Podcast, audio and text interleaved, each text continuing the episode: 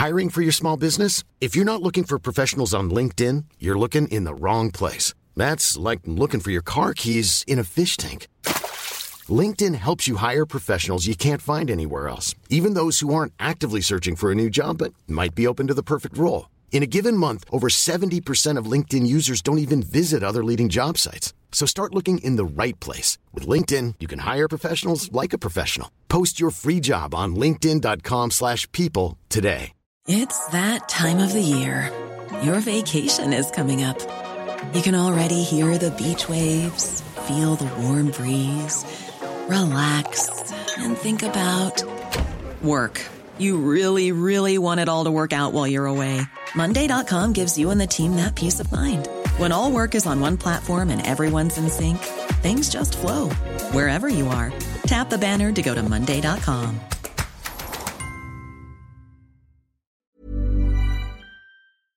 Mobile phone companies say they offer home internet. But if their internet comes from a cell phone network, you should know. It's just phone internet, not home internet. Keep your home up to speed with Cox. Cox internet is faster and has more reliable download speeds than five G home internet. Cox is the real home internet you're looking for. Based on Cox analysis of Ookla speed test intelligence data, Q three twenty twenty-two, and Cox serviceable areas, visit cox dot com slash internet for details.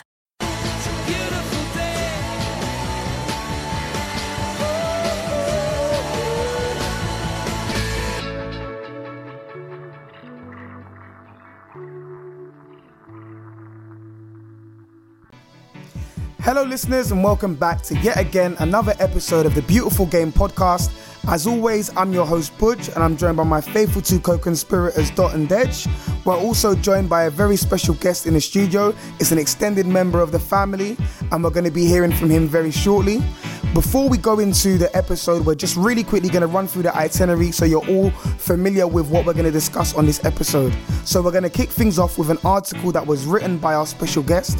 We're then going to discuss the fourth qualifying round of the F A Cup uh, between Haringey Borough and Yeovil Town, and uh, a particular instance that happened during that game. We're then going to lead into a roundup of the fixtures this weekend before we preview the game uh, for Monday night's football uh, between Sheffield United and Arsenal. We're then going to uh, bring back uh, uh, a segment that we br- we uh, initially started last week, which was the unpopular opinion. And then we're going to round things up with the prospect of the week. What's happening, lads? I'm good, but like, actually, I'm not good, you know, I'm pissed. Yeah, do you know what? When I was on my way, I was thinking how, like, but this was before the result of the game today, I was thinking, yeah, I'm going to ask you guys how, how you're doing, and you're no. probably going to say, like, I already know what the answer's going to be, do you know what I mean? Like, it's mad I, because, like, Liverpool always win, so every time we do this pod, Liverpool have won. Yeah, it's that's been what I'm saying. Weeks I, in a row, yeah. you me? So it's peak today, like, mm. but, yeah. I don't know. I don't know. How about you, Dej? How's it going? Yeah, man. When I went on my morning run, you know, this morning, mm. I was thinking, yeah, Liverpool are going to win. I can't wait. Mm. This is mm. the most forward I've been looking forward to, a Liverpool United game. Mm. Obviously, we got the point, so it's a bit deflating, but let's look at it in a long-term point of view, innit? When yeah. we, you know, wake up tomorrow morning, I don't think the point will be too bad after all. Nah, man, I'm upset. Obviously, yeah, it's a variable yeah, when you yeah, look at yeah, it, but when you yeah. break it down, how the game went, mm. I think tomorrow morning we'll be feeling okay. Mm. Fair point, man. Now, um, obviously, as, as we as we mentioned, we've, we we welcome back uh, a member of the extended family. Yep. You know, um, it's, out, it's always a pleasure when, he, when he's in the building, man. Thank you. So, and I think it's, it's, it's, it's very, very fitting as well, given the fact that, of course, it was United Liverpool today. So we can see when when we review the game, we can look at things from from from both uh, sides of the, yeah. of, the, of the story, right? Yeah, so welcome back, guys. Welcome Thank back. You. Welcome, welcome, welcome. Thank you, lads. Thank you for having me. Okay, cool. So I know we we mentioned, you know, we're gonna we're gonna review that game and, and whatnot, but before we do that, there are just uh, two things I, I want us to basically review and, and, and go back over before we delve into the games. So we're going to start off with um, a piece that you wrote, Gaz, uh, cool. quite recently. Mm-hmm. Um, and you mentioned that it was quite some time um, ago that you had last written a piece. Yeah, bro. And I think that this one was really, really, um, really good and, and gained a lot of traction, given the fact that it was on a topic that a lot of people can resonate with. Yeah, mm-hmm. And even within the piece, it touched on so many different things. There's elements elements of gentrification in there. There's elements of youth violence. There's elements of um, just essentially so many different things that people would be able to relate to. You know, everyone played street football. Mm. Growing up, everyone's idols were the same people. You yeah, understand? Yeah. Um, and, and the style and brand of football that, you know, some of our idols all embodied growing yeah. up. You know, it, it, that's, that's the reason why that, that piece was, was, was, was so, was so strong. So shout, a big shout out to you for, for putting that together. Thank you. Thank um, you. I also appreciated some of the stats and stuff that you, you, you threw in there as well, man. Mm. But really, I, I guess the first question I wanted to ask is what, what was the motivation behind that? What made you want to write about that particular topic? Um, it's an interesting one. So basically I, my job role is a, is a, is as project manager of a youth engagement program, and that's through the usage of football. Um, so basically, uh, as a as a child, I used to go to this program myself, and it's all about engaging young people in through football. Mm-hmm. So I worked my way through as a volunteer, then I was part-time, went to uni, and when I finished, long story short, full-time at twenty-one, and I started managing the program. Uh, so it's about engaging young people in ball courts, estates, youth clubs, leisure mm-hmm. centres, so all accessible areas for young people. Mm-hmm. Um, and the purpose of it is to keep young people engaged. That's the core of it. Mm-hmm. Um, so through through my job, even when I was part-time or slash full-time, um, it's given me an insight into how street football has impacted football at the top level. Mm, yeah. And it always kind of has, but it's never really been spoken about. When it has, it's been it's been spoken about from the perspective of sort of journalists and stuff. And, yeah, yeah. Um, without bigging myself up, I'm sort of in it in yeah, terms yeah, of I'm yeah, there. Lived it, I, I, lived, experienced I, it. I lived it, experienced it, and I still live in the areas that, mm. that I was discussing. So it was something that um, I thought I'd give insight from the inside, if that if that makes any sense. Um, so I've coached a lot, of, a load of young people in those sort of environments, and I've seen what what that does. So yeah, that's that really. You know what I loved about the piece? Go on. Like when you mentioned Wayne Rooney, I was like, wow, like I didn't think of that. Like mm. I didn't think that Wayne Rooney was the ultimate street footballer from a young age, and he even had a show around yeah, it. And yeah, that I just touched that me. I was like, raw. Yeah, because Street Striker came out in yeah. two thousand eight, yeah. and it was like this was quite new. It was like something we'd never really seen before. Yeah, yeah. Um, but Rooney's spoken quite. Well, not often. He's spoken not once in a while about like how he grew up in Croxteth, Liverpool, and honed his skills in the streets. And even I was reading Michael Carrick's book. Mm. You would never think Michael Carrick, mm. the type of footballer he yeah, is, yeah, played yeah, street yeah, football, yeah. but he literally said like as a kid he would go into the street and just kick the ball against the wall yeah. all day long, and that's how he sort of worked on his mm. passing technique and using different parts of the foot to pass the ball. Mm. Like when the ball bounces up on particular parts of the surface, it bounces up in a dodgy way because it's not a laid grass, yeah, yeah, it's yeah, not yeah, a laid yeah. astroturf pitch, so you have to adjust your body, you have to adjust your touch. Your touch might take you left or right and stuff like that. So um, yeah, that's that's it's just that my thought was is that I wanted to give a bit of an insight, to be fair. And mm. yeah. Yeah, I thought that was a very, very good piece. I mean, I've played with probably one of the ultimate street footballers. Zaha machine. yeah. yeah. Wilfried well. Zaha. I mean, mm. it was interesting when you spoke about the dynamic. I mean, when I played probably like five to ten years ago with mm-hmm. him, coaches probably were on the side of caution. They were thinking, oh, he's too greedy. You know, I can't have this guy in my mm-hmm. eleven.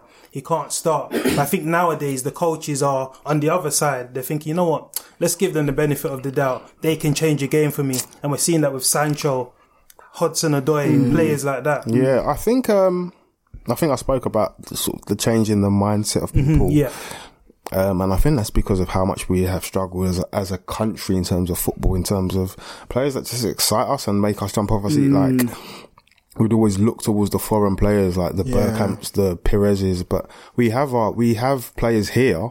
It's just about how we either coach them or give them opportunity. Mm. So like, mm. um, I know England as a country have tried to change their D N A mm. yeah. in terms of how they coach players and sort of giving young, well, giving young players the ball and making mm-hmm. them develop a relationship with the ball. Yeah. And be the ball being the end all. We can coach them how to pass the ball and do possession stuff later. Get the ball and just master it. Enjoy mm-hmm. it. Like the ball is yours. And give, I think that's where we started seeing like ball apiece and coaching sessions. So each session the boys might get twenty minutes. Boys and girls, to be fair, might get mm-hmm. twenty minutes, fifty minutes. Ball apiece. This ball's yours. Enjoy it. Practice some mm-hmm. stuff. Learn some stuff. I know a lot of academies have started to try and incorporate street football yeah. in a way into their sort of sessions. Yeah. So I, I think I read a piece like five or four years ago where Bristol Rovers I think once in a week, once in a week during training, they would like go into um, the local car park and have like mm. obstacles and stuff, okay. because they don't necessarily have maybe what you'd call typical street football compared to us. So they sort of try to incorporate that okay. and make their own environment yeah, of street yeah. football. Um, but yeah, the piece was just giving an insight into sort of what I do in terms of my job role mm. and how that, how I've sort of seen young players go on to play at a decent level.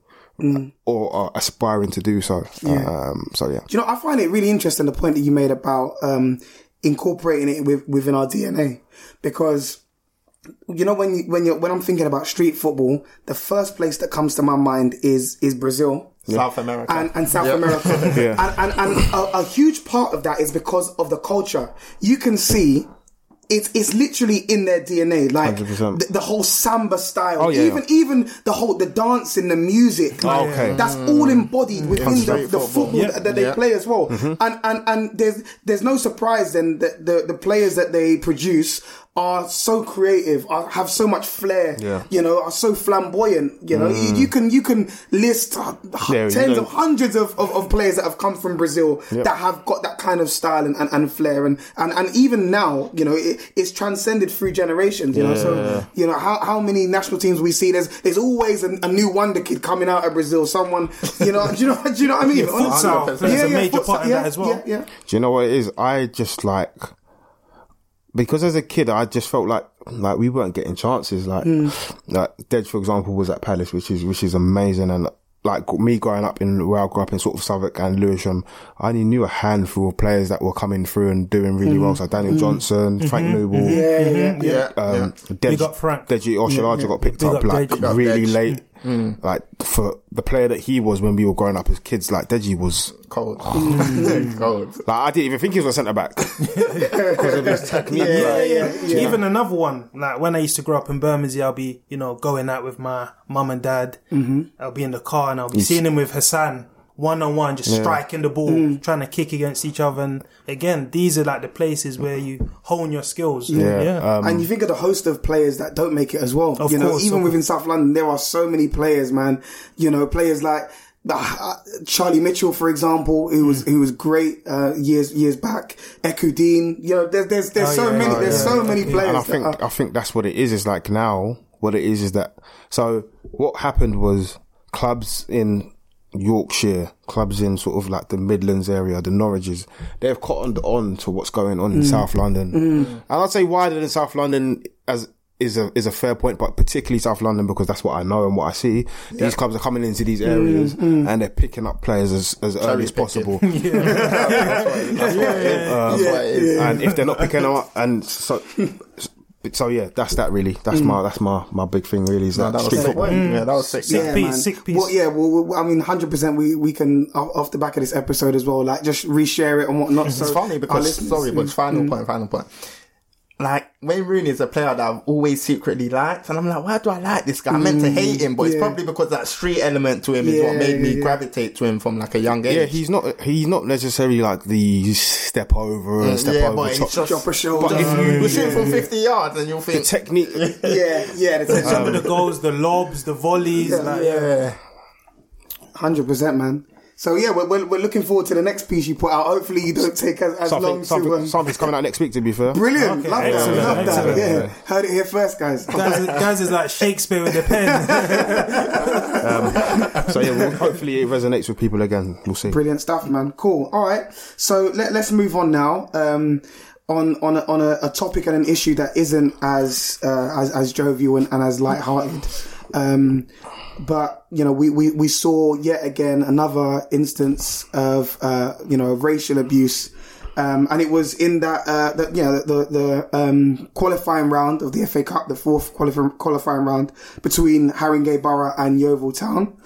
Now, um, the players were led off the pitch. Um, at the point, at that point, it was, uh, sort of, it was one nil, but, um, they were led off the, the, the field by their manager, uh, uh Tony, Uh, Loizu, um, the goalkeeper, Valerie Pajetat, who's ca- a Cameroonian, um, uh, uh, individual.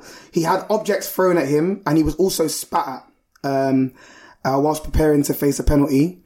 Um, and, and yeah, the, the, the players all sort of, uh, stood up and, and were counted. um, and, and decided that they weren't going to continue on with the game. So, you know, a massive shout out to the players, um, mm-hmm. and staff for taking, such a, for taking such a strong stance. Mm-hmm. Um, mm-hmm. You know, I think we, we definitely need to be seeing more of that, mm-hmm. more solidarity and more unity on that front. Um, what, what are your, what are your thoughts, guys, um, on, on the whole, the issue and the matter and the action that was taken by Haringey? Um, I think this is going to be a major challenge to the F A. Um, we saw the scenes in Bulgaria were, which were pretty unpleasant. And I mean, the F A were very fast to, you know, call out the Bulgarian F A saying that this is disgusting. This kind of racist abuse in two thousand nineteen is, is awful. And the Bulgaria manager at the time, who has now resigned, made a good point. He said, um, the problems, um, when it comes to racism in English football throughout the whole pyramid is worse than what they have in Bulgaria. And after the game, the English F A came out and said, look, now you see Bulgaria is horrible, it's terrible. Greg Clark, innit? Greg Clark comes out, condemns Bulgaria. Now this is a challenge for the F A. How are mm-hmm. you going to respond to this? Because it's all good calling out someone when it doesn't relate to you. Mm. You can make yourself look good. But now there's a pressure on the F A to act as strongly and as swiftly as possible. Mm. I mean, we saw it, you know, in the game against Bulgaria. The English fans were singing, oh, you racist bastards, you know what mm. you are, to the Bulgarian thing. And now mm-hmm. it's happening on our territory.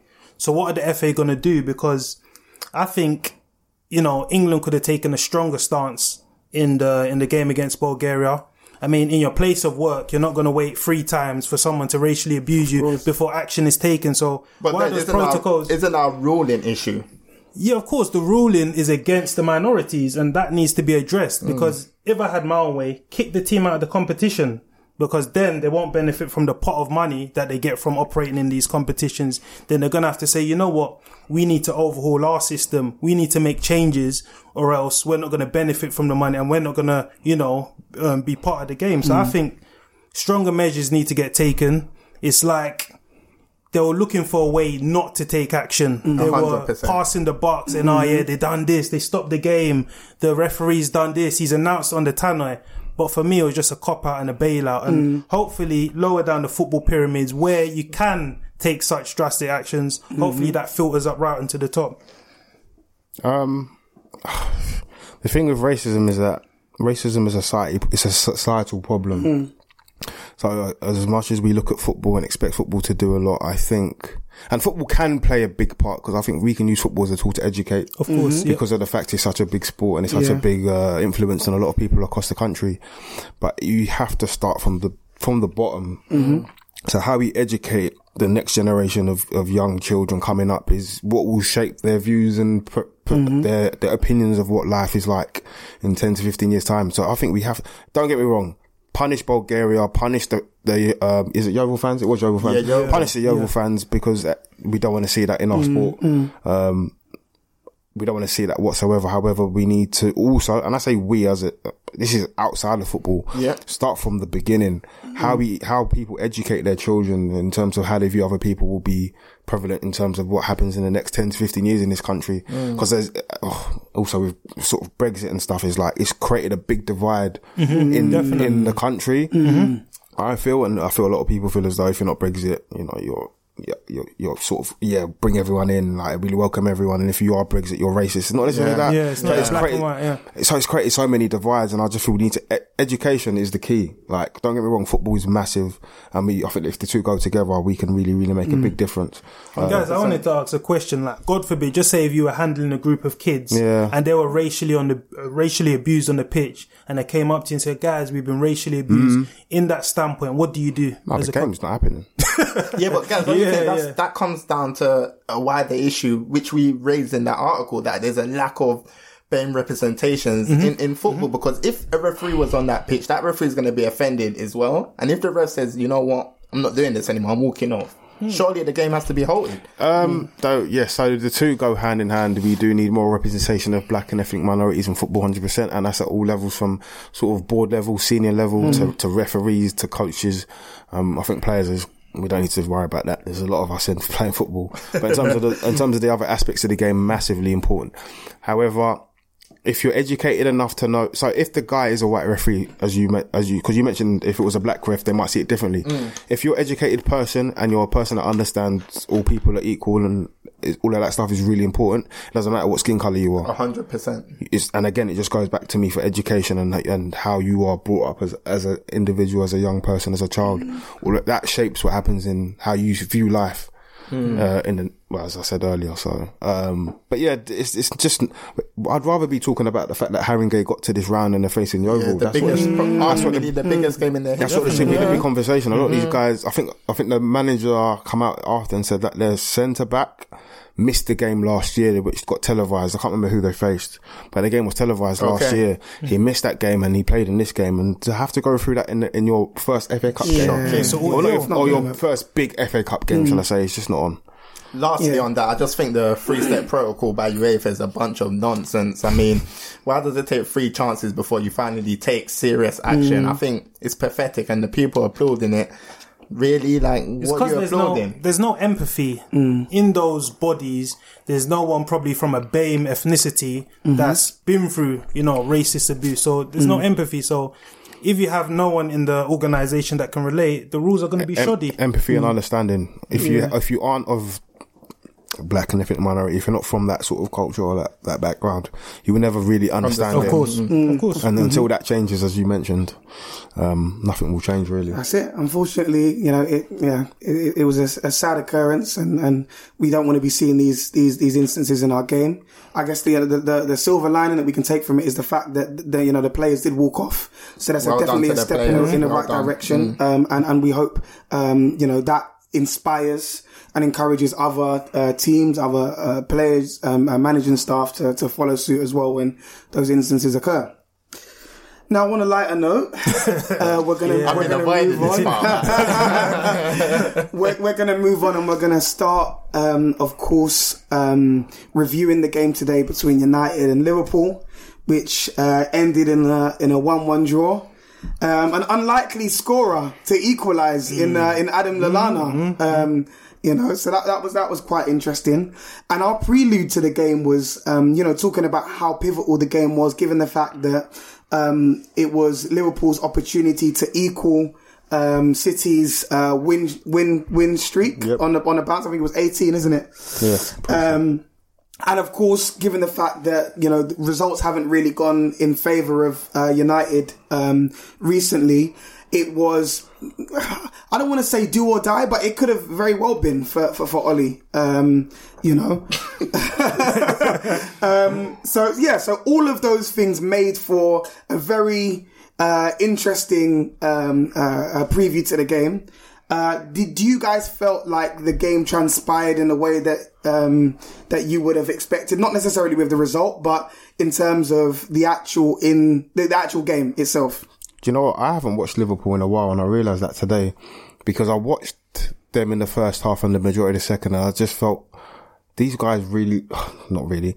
You have done really well to get to where they are right now in terms of be, basically being the top two teams in the country. I just mm. feel they lack creativity, and I feel as though, and so I feel Liverpool's big strength uh, over the last year and a half to two years has been out wide, mm-hmm. uh, the yeah. wide forwards and the wing and the fullbacks, and getting really high quality delivery into those mm-hmm. areas, whether it's uh, uh, down the channel mm-hmm. or deliveries into the sort of into the central areas for the strikers.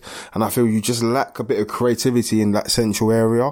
Um, Gini's really good. I like Gini, but I, just, I don't feel it's enough mm-hmm. when you compare it to. Again, and you lot are still clear of City, so there is that to consider. But when you compare, like, the, they've got David Silva, they've got the Bernardos, they've got the K D B. I just feel mm. as though there's that one thing missing that will make you take that next step away from, possibly away from City. And City are a really, really good team. I would say that will elevate you guys to another level. So I was, that's what I was, in the game, there was just that spark that I think was lacking. Uh, also, you have to consider Salah was out as well. So that was mm-hmm. a big that was loss. a big blow. Um, just because he's a, he's a, basic one of the best wide forwards in the world at this moment in time. Um, so I feel as though those were the two things that I think were missing in the game. Um, I don't think Fabinho was on the ball enough. So I feel like mm. when in the first half United really, obviously we had the fans behind us and mm. so on. And I think the game was sort of our game. We didn't necessarily dominate mm. into what you'd call dominant performance, but the game was ours rather than yours. Yeah. Um, and I think for, if you had got, Fabinho had got on the ball a bit more and just, when you had gotten the ball, just slowed it down and mm. just calmed the game a bit. I think that might have changed the tide no, of the I game. I agree. But yeah.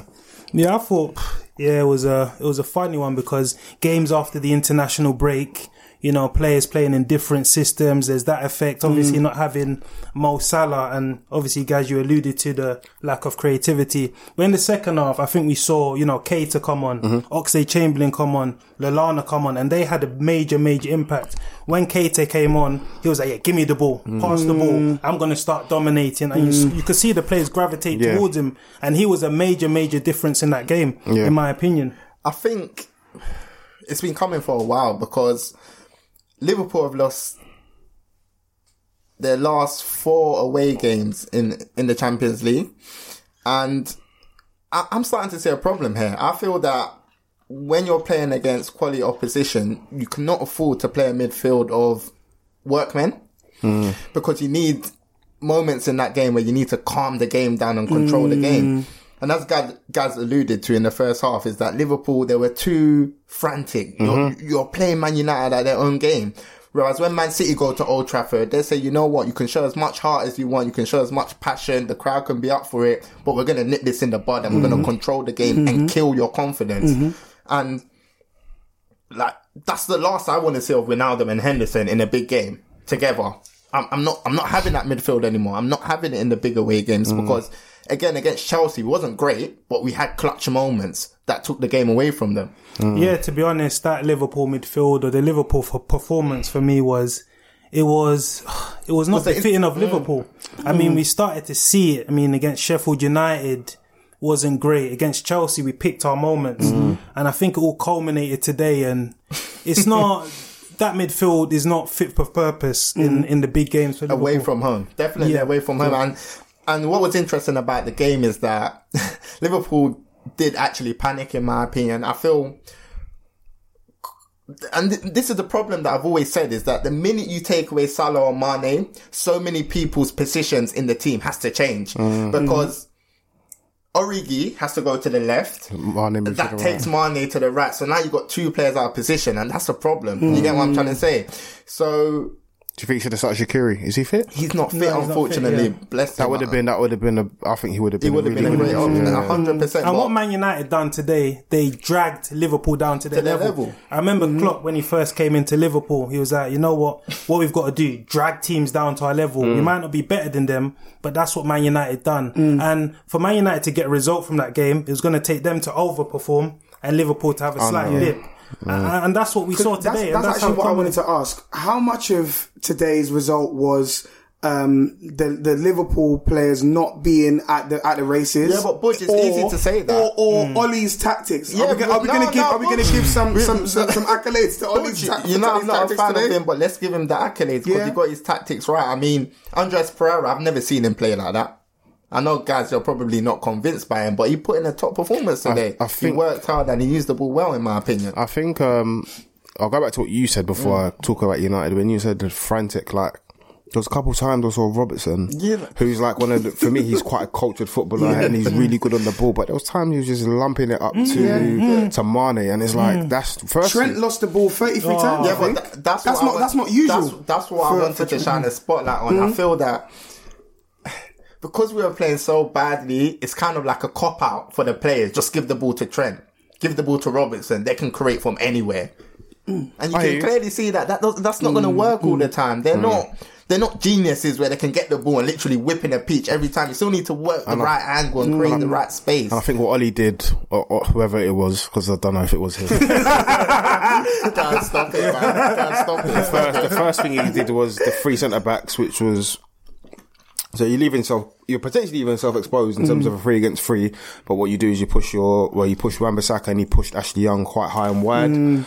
And then he had Rashford and James are sort of wide forwards as yeah. well. So you're literally we running, stopping. Honestly, they were, yeah. You're stopping their service. Like Liverpool's main uh, line of service is out wide. So if you can mm. stop that, you kind of stop Liverpool. And mm-hmm. I think kind of that's what worked until you brought on Keita and you brought on Ox and you brought on Lallana, who are all central players to an extent, and they're all better in those central they're areas. Brave on the so ball. Then you have someone yeah. now who can also receive in the central areas, and now Man United midfielders have another thing to think about exactly. other than, that's, oh, let's press out wide, let's yeah, press out wide. Yeah. So I think that's what happened in and, the game. And also what I think we saw as well, I think Oli tried to implement and mimic Chris Wilder at Sheffield United, because when you look throughout the season, no, no, when you look throughout the season, the team that caused Liverpool the most problems, it was Sheffield United, yeah. and playing that three at the back with Egan, Basham and O'Connor, and that's what they tried to do in congesting the midfield. But yeah. if you want to go into the game, let's probably analyse the goal. Again, we saw this type of goal when Man United played Chelsea from the counter attack. That's the only way they can score. Yeah, for me it was a foul on Origi. When mm. I saw it live, I thought, yeah, this is one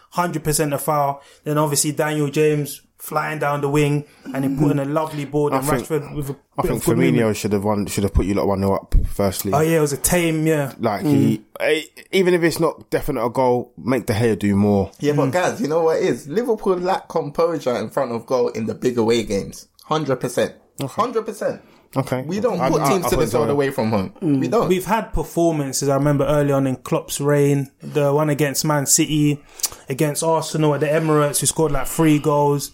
But going to Old Trafford, you I think there's to... been a, there's been a bit of a problem, and people are talking about this mental block. Is there a mental block? I don't block? think there is. Yeah, I think I would agree with that. Because going to Old Trafford, I mean, you're so supreme. I mean, I like my boxing analogies. Mm. This was like A J and Ruiz. Yeah. You know, A J probably had a look at Ruiz and look, fat stomach. Yeah, yeah, Liverpool yeah. players before the game are oh, this player. Please. Yeah, yeah, this player, yeah, McTominay, yeah. this player, like, I think, oh, we're going to yeah, beat you anyway. Yeah, yeah, yeah. And, you I know, you what, come up a cropper because mentally, subconsciously, you're not rating them as you should. I think mm. what you saw was the the fans.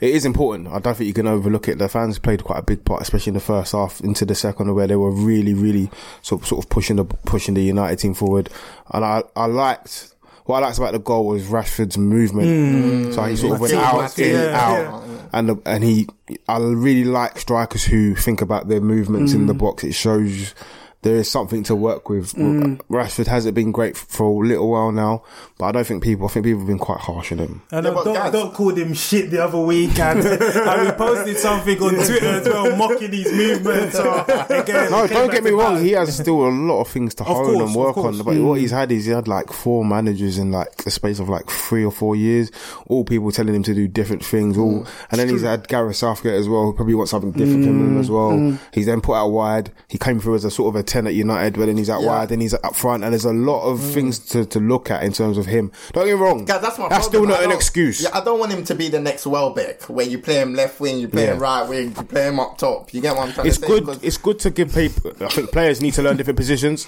to an extent, and then it's like, oh, is, is he going to become who he is, or is he become, like you said, a, a Danny Welbeck? And to be fair, when you look at games like today, shoot him down to the ground. To be the fair, real challenge, the, the real challenge is next week against Norwich. When you have to break teams down. Yes, but even though Norwich play, you know, open style of football, so again, but I get your, uh, Liverpool are probably likely to be more open. So yes, yeah, yeah, yes, yeah. yes. To be fair, let's give a mention to Daniel James. I like what I'm seeing. Mm. A lot of people mm. think mm, I'm not convinced, but he's direct and he penetrates the mm. opposition, and he played a lovely ball into Marcus Rashford for I him to, to finish off the he move. knows his, he knows his strengths. That's mm. good. I want a player that, that knows his limitations. He isn't my necessary favourite type of winger, mm. but he knows what he's good at. He's quick.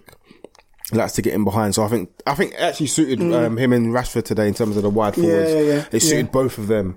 Uh, who had space to run in behind and sort of press Liverpool. So mm. it works really well for them. No, one hundred percent. All right. Yeah, um, we, we need to obviously talk about the Liverpool goals as well. Yeah, yeah. Um, you know, or the goal, should I say. I mean, second half, you could see Man United's level dip. Yeah. They had put so much into the game, and you could see them physically ailing. They weren't getting out wide as much, mm. you know. And as I said, the introduction of Ox, Lallana and Keita changed the game. Mm. In particularly Keita for me. When he came on, he was like that boss. Pass the ball. Pass mm, the ball. Mm, Immediately came on within like ten seconds. Yeah. He had a touch of the ball. And obviously, again, Liverpool's two chief creators, Robertson and Trent. Again, Robertson whipped it in. It wasn't a great ball, but, you know, Lallana was always in the yeah. move. Mm. And he just tapped it in. And from that moment on, there was only going to be one winner. And obviously Man United needed that full-time whistle, and it came at the right time for yes, them. It's good to see Lallana scoring, but I wanted to just go back to Gaz's point in terms of um, the, the fans. And how you shut them up is by scoring that chance. Oh, Firmino had. Yeah. So that's how you do it. You score it, you control the game, and and then they're, they're rendered non-involved. Mm. Yeah, definitely.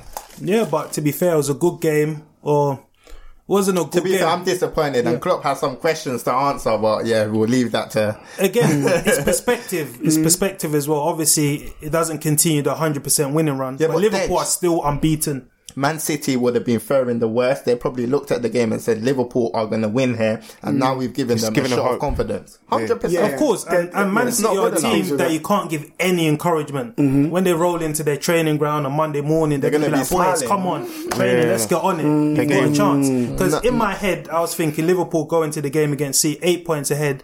And if you win that game, game over. But now six points, they'll be thinking, hmm. we can win this. If we win, yeah. it's only three points. and, and it's a totally different mindset. And now their men- mentality is, wow, Liverpool have Tottenham next. Wow, if we play before them, we're three points behind.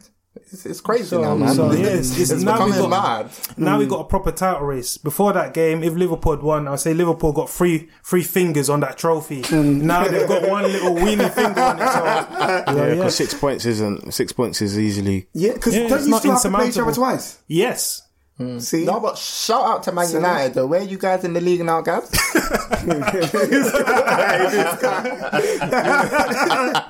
Right, let's let's move on. Good so we're, we're, guys gonna have guys a time for that one. For that one still. Right, so we're talking about City of uh, at the moment, so we might as well delve into their game. Um, they obviously travelled to Selhurst Park, and we know that's a notorious uh, banana skin, mm. um, but managed to come away with all three points. I think it was quite interesting, given the fact that um, uh, um, you know there were, there are there are a few key points to to consider before um, before uh, kickoff. That was one, the return of De Bruyne, which of of course paid dividends for them, mm-hmm. um, and the fact that um, Rodri partnered Fernandinho in defence, mm-hmm. whilst John Stones was on the bench. Mm. And I think that's interesting. Is that indicative of how Pep views he was Stones coming back at this from point? An injury, to be fair. Yeah. So, the, the, but the, the, so my point is, I, and this is what I thought about as well. He was coming back from an injury, but so was De Bruyne, no? And De Bruyne like, I know, was but straight De Bruyne, back I think into... Stones has been out longer, hasn't he's he? He's been out mm. longer. I think mm. he's been out to six, um, for six weeks. Yeah. Um, They're both, they, they took Peds, man.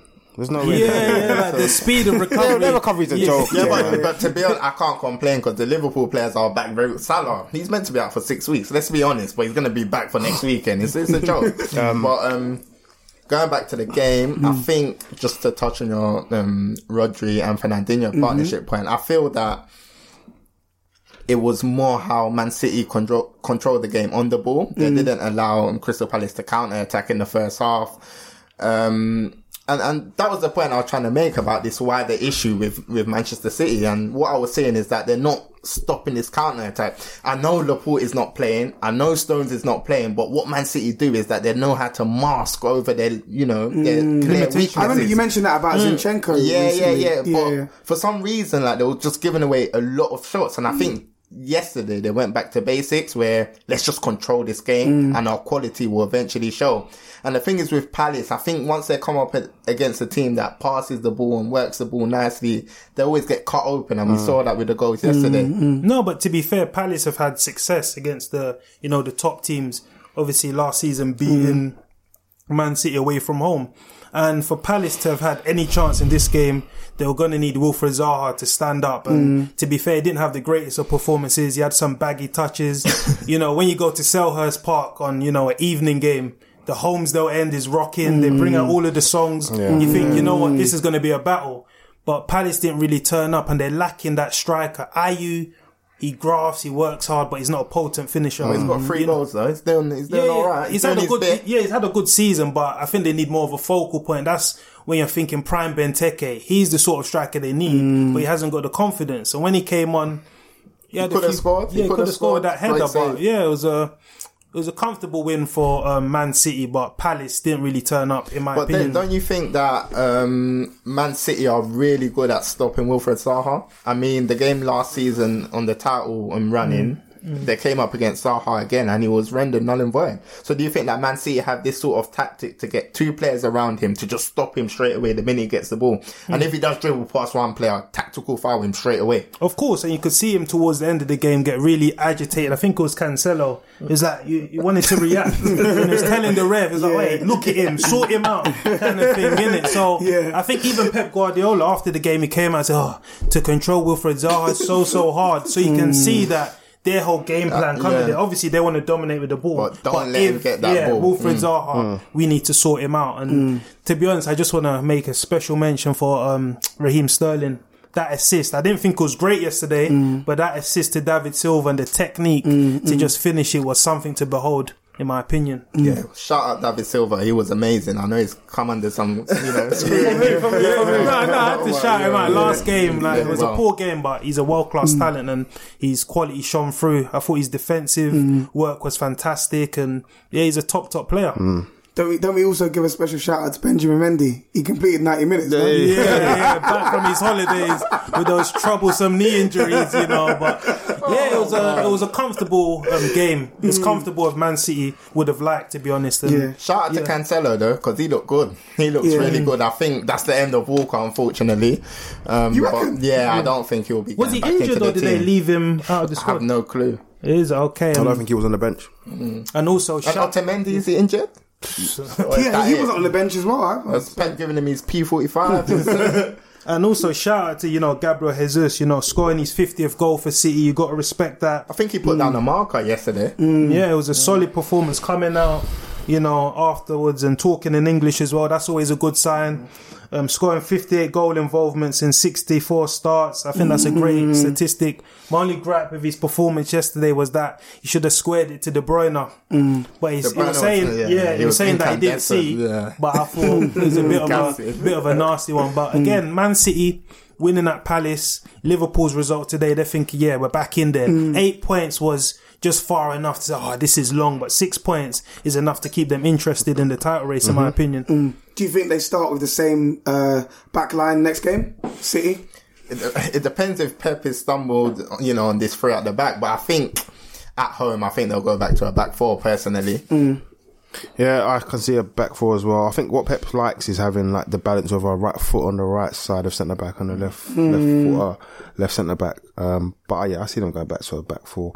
I just think they they just dominate the ball so so well. Like, it's, beating them is a rarity and it's really difficult because they just have most of the ball most mm-hmm. of the time. Mm-hmm. So your your moments are probably like two to three moments okay. in a game, if that. Um, and m- what teams are that good enough to take three to four mm. moments in a game and make the most of it? There's not many, so. Mm, that, yeah. that second goal for me mm. was very, very scary. Mm. When you see De Bruyne running through the centre of the pitch, it's a, it's a scary sight. Yeah, yeah, yeah, and it worked yeah, over yeah. to the left-hand side. David Silva coming onto it.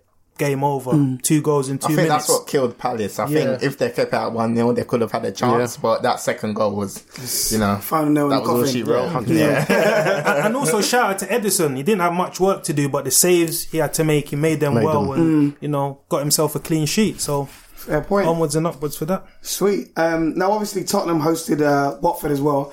Now, does anyone know what their new stadium's called? Tottenham's new stadium. We can't call it White Hart Lane, can we? No. Wow. The new White Hart Lane. Yeah, is it? Tottenham is it just a new one? Is it? Is it just a new? Is what, it, what are you up to? What are you up to? No agenda, I promise. Tottenham, the, the Tottenham Hotspur Stadium. Fine, that's that's what, I swear they built stadium. Within the same confines as White Hart Lane as well. Yeah, yeah, yeah. yeah, yeah. So they just built. On top of it, so all yeah. right, fair, fair, fair point. yeah, no, you're up to something. something. Right, so they they they hosted uh, Watford. I watched um, it, and, and, and, and that ended in a in a one one. And obviously, you know, we're all uh, very well aware of um, you know how how how difficult um, uh, Spurs' running has been recently. Um, they haven't been able to pick up uh, many great results recently, and always I I, I imagine when there's a team that's not in great form, they look at their fixture list and they always try to find the, the, game the, the games the where game they can, the where yeah. they can, you know, yeah. gain confidence and, and, and, and you know, try you know to bounce funny, back. Watch? I done that with Man United. That was the yeah. game where I was pinpointing. Yeah, and you're like, you know, this is, yeah, this is a, a good turn. And so obviously, prior to that game, maybe Spurs were looking at Spurs and Pochettino were looking at it like, okay, Watford sit at the bottom of the table, where we're lacking in confidence. Maybe this would be the perfect opportunity for us to pick up three points so we can start building some sort of momentum.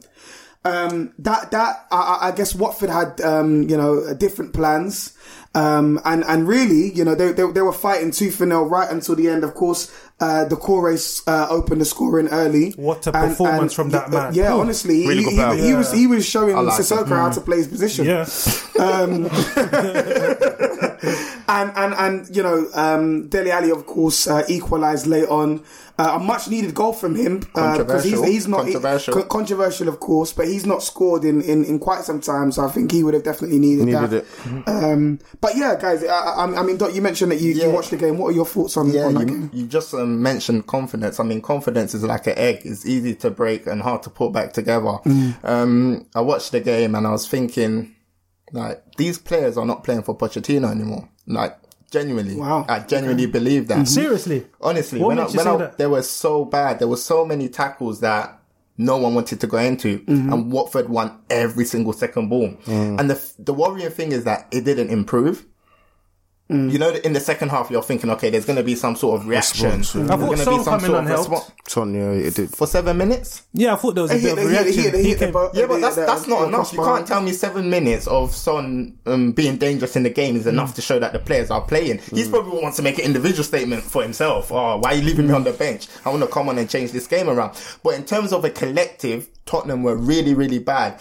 And the only reason why they got a point there is because Watford are worse. That's all it is.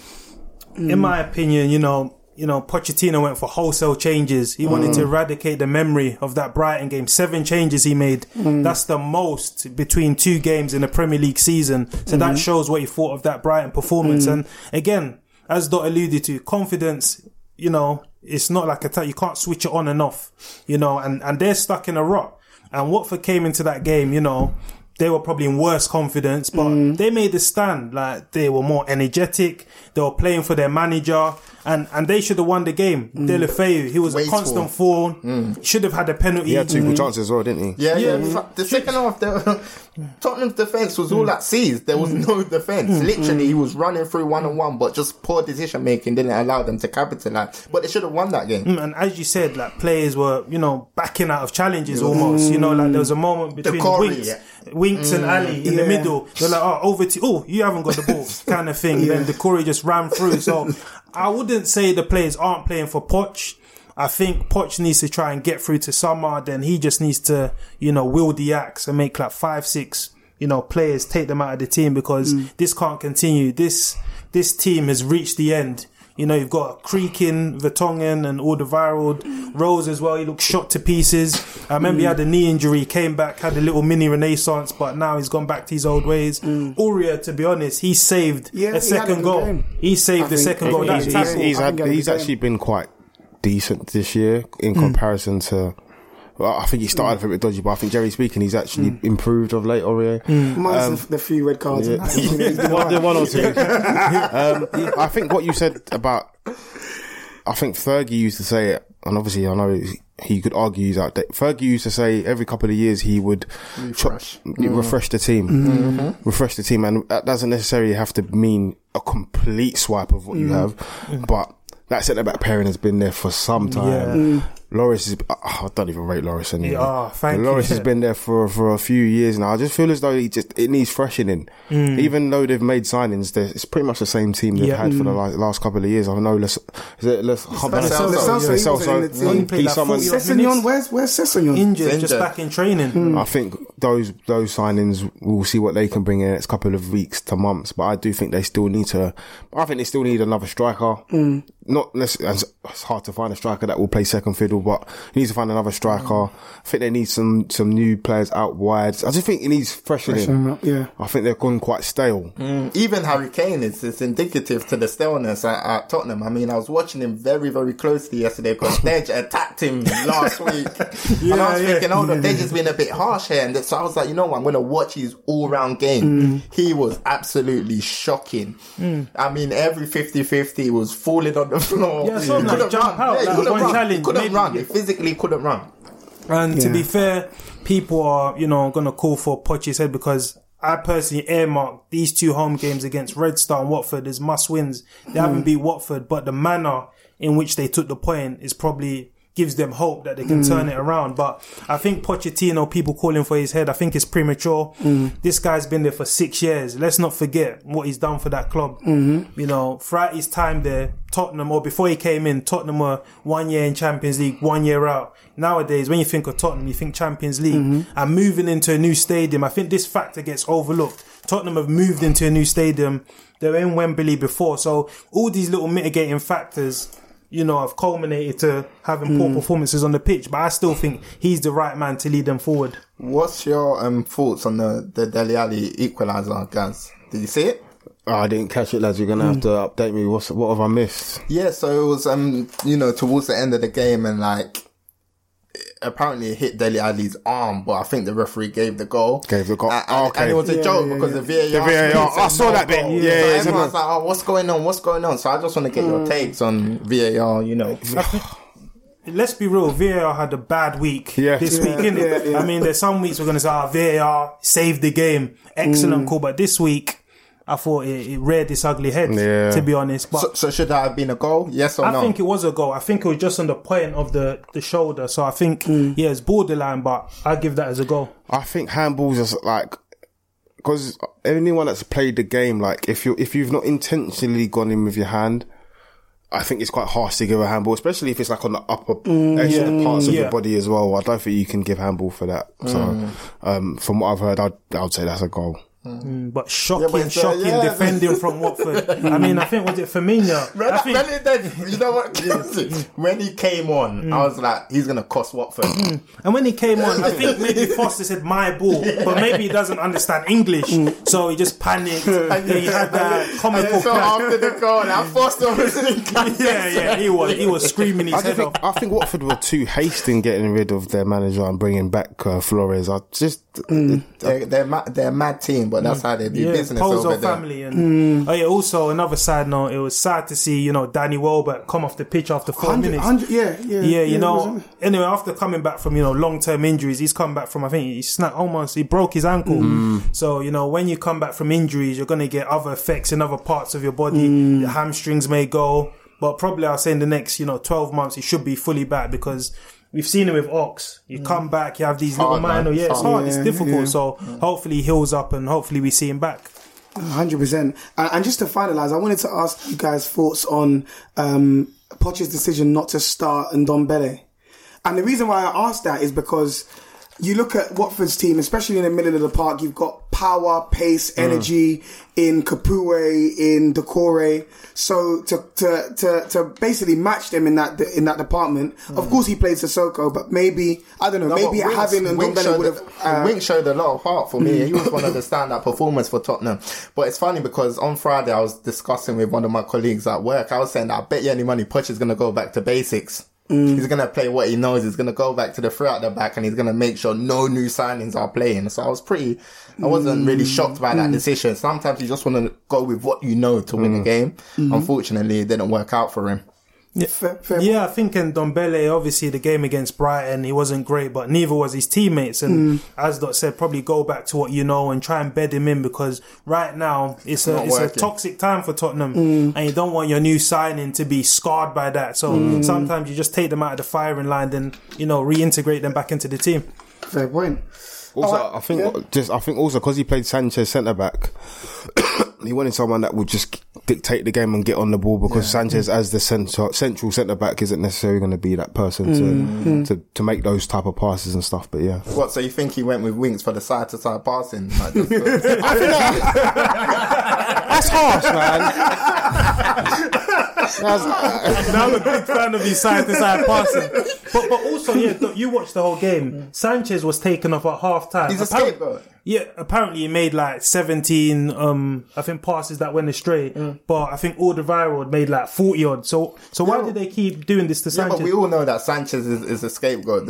You know, Tottenham, they love Vertonghen and Alderweireld. So they're not going to, you know, if they make mistakes, they can get away with it. But when it's Sanchez, mm. oh, Sanchez is so rash. Sanchez is so erratic. Mm-hmm. So I'm not I'm not surprised by that. Mm. Fair point. So, so moving on now. Um, Chelsea hosted Newcastle at Stamford Bridge.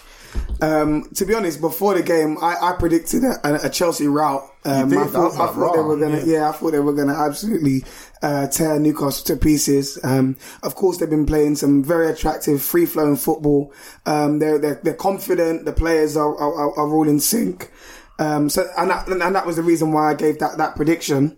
Now I think this has definitely been a weekend of the um, unlikely goal scorers. We mentioned earlier on the Lana, um, just now uh, Dele Alli, and and and um, I mean certainly this season um, seeing Marcus Alonso win a score sheet isn't something that we we we we've we've seen too often.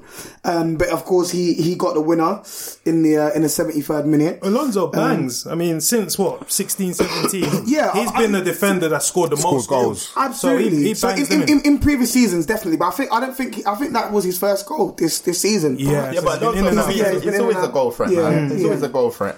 Yeah, but, you know, to be honest, I like what Lampard's doing. Mm. You know, going under the radar. Liverpool and City, title run. Mm. Attention's on them. Arsenal. The fans don't want Emre in. Oli crashing at the wheel. Mm. So he's just someone, you know, he's just going under the radar, doing his bit. Mm-hmm. Five wins in a row. You know, back-to-back clean sheets. I like what yeah, he's doing. Yeah. Blooding youngsters. I mean, five English players in the Chelsea team yesterday. You had Tomori, Mount, Barkley, Cho, Abraham, so he's doing his thing. I like what Lampard's doing. Gives him, it gives him breathing space as well, yeah. like because when you can see that the players, the young players, are doing well, but mm. they make, there will be a time where they have the odd poor game, but the fans will understand that because of the fact they can see what Lampard is trying yeah. to implement. Yeah, oh, yeah, Frank yeah. Lampard and Morris are both trying to implement something for the long term of the club, one hundred percent So that they will have that leadency. Chelsea might drop points mm. in the next game, mm. but then we know that there's, some, there's, something, there's something that's being built on. there. So. Yeah. Mm. I think that was a watershed moment for Chelsea. I think... When I look back to, you know, Jurgen Klopp in his embryonic stages at Liverpool, I thought those were the games. That was the problem. Low block, Newcastle, home game, nil-nil. But Chelsea got the win yesterday. But I feel going forward, they are going to have games where they don't get that goal to, mm. to win the match. Mm. So they just need to somehow find a way of penetrating these low blocks. And once they start to do that, and once they start to defend better, they're going to be a threat in this league. Mm. Yeah, I see them, you know, they're making or they're learning from their mistakes. I think we saw them against Sheffield United struggle, you know, but mm. we see them learning. I think... On the ball is not the problem. I think off the ball is the main mm-hmm. issue for mm-hmm. Chelsea. And they seem to be like nipping attacks in the bud now. I mean, Cho, you he's, know. He's, he's come, yeah, yeah, he's been in great form. I think mm. he's the first teenager, you know, since two thousand twelve to create five or more chances in a game. So right. that shows mm. the kind of devastating effect he's having. Pulisic as well. He's been in the headlines. He came on, mm. had a major, major impact. So Chelsea are rolling along nicely. And I have to say this, if Chelsea finish in the top four, I'll give Lampard manager of the season. Merely mm, on the fact, on his lack of managerial um, it's experience. A good it's a good shout. You know, losing your best player, mm. not having money to to spend. I, I'll give him manager of the year. And I think um, Callum Hudson-Odoi has, you know, been their best player in the last few weeks. He mm. got another assist yesterday and he's playing with extreme confidence. So it's mm. always good to see young players developing well. I think he mm. gives them something a bit different. Uh, he's he's not Hazard, he but he is their equivalent to Hazard in mm. regards to what he can bring in terms of his ability to beat people's ability to to create and make other opposition think about what he's going to do next, yeah. which is what Hazard had. He had that fear factor. Mm-hmm. I think you need players like that in your team, otherwise you're always going to tend to struggle. But yeah. it's good to see that, um, and especially at that age, he plays with a confidence of mm. a man who's yeah. mu- uh, much more mm-hmm. much older. He, play, I mean? he plays like a street footballer. Yeah, yeah, yeah, yeah, yeah, yeah, yeah. I think he, he's definitely going to be the, the talisman in, yeah. in years to come. You know, yeah. hopefully he stays fit and we can see. He's come out and said that yeah. he used to kick ball with all Jadon Sancho and all them lot. So it's not a surprise mm. that he's mm. that type of player that's going to pick them up, man. Mm. Even shouts out to Tammy Abraham. You know, he had a lot of chances. He should have mm. scored, done everything apart from find the back of the net. You know what I like about strikers? That, oh, strikers that are going to miss chances and they're not scared to go and get the next one. I think yeah, it's so yeah. important as a striker. Keep going, keep going. You'll get your chance. You'll keep getting a chance. If you keep getting in those right areas, eventually, that's that's what I look for for my strikers. Then, because yeah. I think finishing and so, someone can be worked on. Mm-hmm. Um, so I think he he could, well, he could be their main man. I don't mm. know. Yeah. Do you think Tammy yeah. will get twenty this season? Yeah. In all comps, in or comps, in the all league? comps. Yeah. All comp- what about Prem? fifteen Don't know if he has twenty in him in the league. Don't know. Yeah, I'll tell you all comps. I'm going to stay safe mm. and say all comps. Yeah, sitting on the fence. Yeah, yeah, yeah. I want to sit on the fence as well. But, but, yeah, but also yeah. we have to talk about Newcastle as well, because there was two teams that played this game. I think they mustered up no shots on target. But to be fair to Newcastle, these ain't the games that they're going to be judged on. Yeah, yeah. It's, yeah, the, it's the United games instead, yeah. yeah. yeah. Yeah, so they got, you know, before that game, or before United and Chelsea... Oh. They'll probably say, you know, if we can get a point, a point. that's a great result. Mm. So they got three points from two of those games. So big up to them. To, to be honest, shout out to Steve Bruce, man, because, you know, two tough games back to back to take three points, obviously, with the scalp against Man United. And obviously, is it a scalp? And obviously, a hard fought defeat against Chelsea. But yeah, he's doing all right there. Mm. Fair play. Now this te- this next team we uh, we often slate um, ridicule and ridicule quite often. Um, and, and to be honest, again, in terms of predictions, this is another one that I I, I kind of got wrong, because I, I thought that they were going to get um, turned over mm. at home. But Everton host, uh, hosted West Ham at Goodison Park and came away two nil winners. Um, really, really good performances um, mm-hmm. uh, all around, you know. Iwobi played in a more central role. Yeah, he was really um, good. He, really he, good. he, he mm. was quite good. But uh, uh, Bernard, apparently he's only scored three goals for Everton and two of them have come against West Ham. Mm. Um, so yeah, he, he, yeah, he, he fancies the game against them. Um, but yeah, it, it seemed as though everything kind of clicked all, all, all, all at once. You know, Andre Gomez had a good game. Mm-hmm. Theo Walcott had a good game. Um, yeah, so so I think what, um, what I think playing Iwobi centrally was was key. Um, but he also needs players around him that will that will make movements in behind and yeah. run in behind, because it allows, because he's actually a really good passer of the ball mm-hmm. yeah. and he picks up mm-hmm. he picks up good pockets and to get mm-hmm. on the ball and so on. But he needs players around him that will yeah. make those runs and those movements. Mm-hmm. He's a really good he's a good player. I think he's at his level though. I think this is where he needs to be for now. He needs to be mm-hmm. at like a club that. Mm-hmm. I know oh, Everton are really struggling actually, but I think he's at like a he's a mid-table standard mm-hmm. at the moment. Okay, um, and I think that's where he needs to be. But Everton played really well. Um, So it'll be interesting to see how they do in the next couple of weeks, to be fair. I think the last two games is the main reason why West Ham have no chance of finishing in the top six.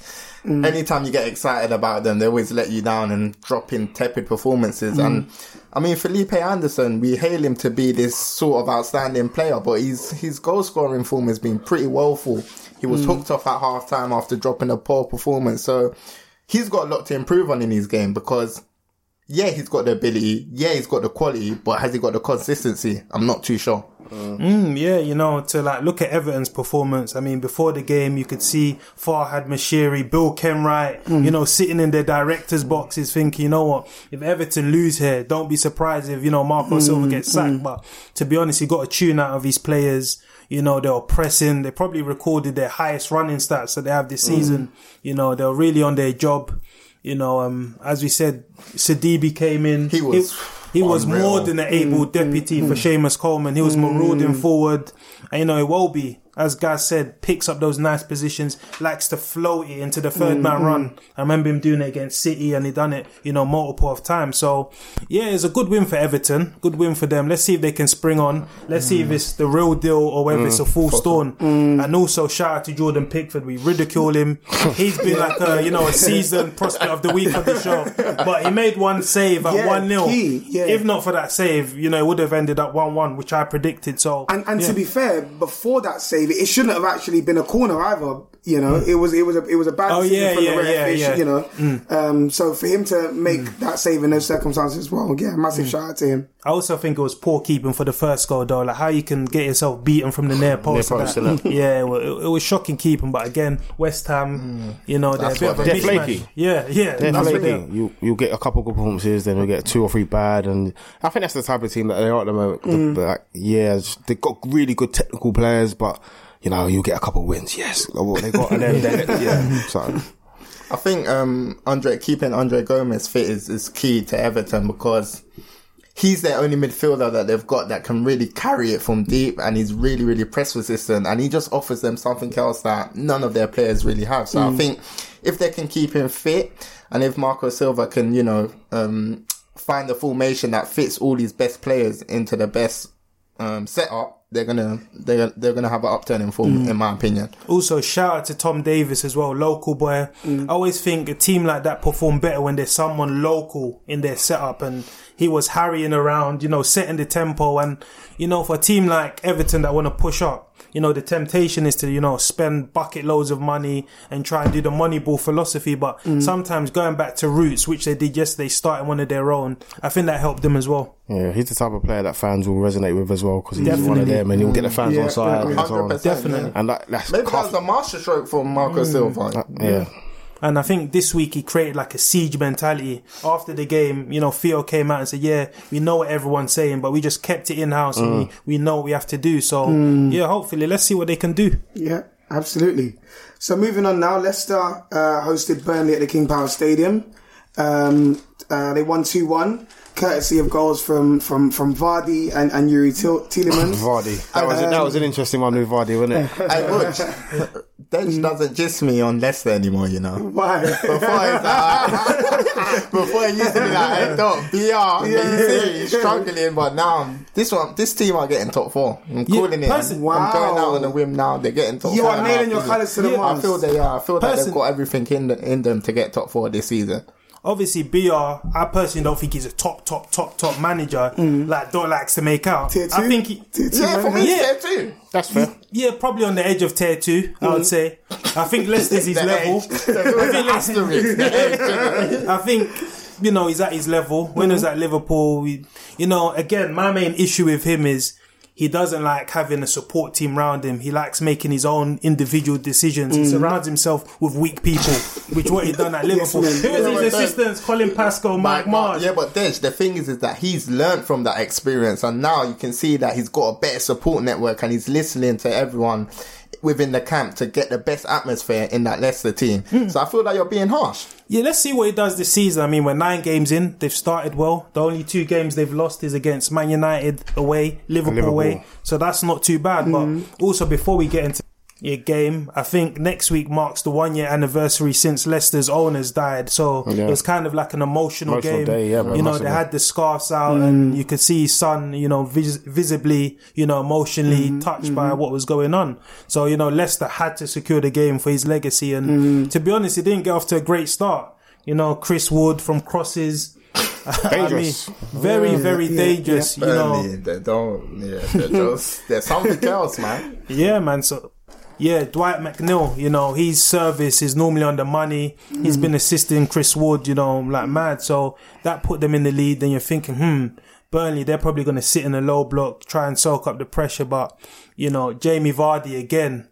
I mean, since Rodgers came in, in, you know, March the third, no Premier League player scored more goals than him. So that mm. shows how much of a tune, you know, Rodgers is getting out of him. And mm. he had to put up with like a torrent of, of abuse. abuse from, yeah. yeah, from the Burnley. His, his missus stitched him yeah. up, man. Yeah, your wife is a grass. Your wife is a grass. yeah, so, you know, when he scored, it was cuffing his hair, saying, come on. I, I love that, though. No. I do no, like that. Of course, no, of course. I love Vardy, man. Yeah. No, he's all for that. Yeah. He's all for that banner. He done it against Sheffield United and they were slamming him. So that's the best way to shut them up. So, yeah, yeah then after. After that, obviously, there was this, you know, V A R call as well mm. when Leicester winning two one, virtue of a fantastic strike from yeah, Tielemans. Tielemans is a good player, man. Really, mm. really good player. I think he had that difficult period at Monaco. Mm-hmm. And some players just need, they don't adjust in certain countries or certain teams, but and I think people were starting to write him off, but he's a good, yeah. he would get in up. Oh, I'll take him at United any day, bruv. So. Yeah. It's interesting because he's a player that I've been watching very, very closely this okay. season because I want to see if he's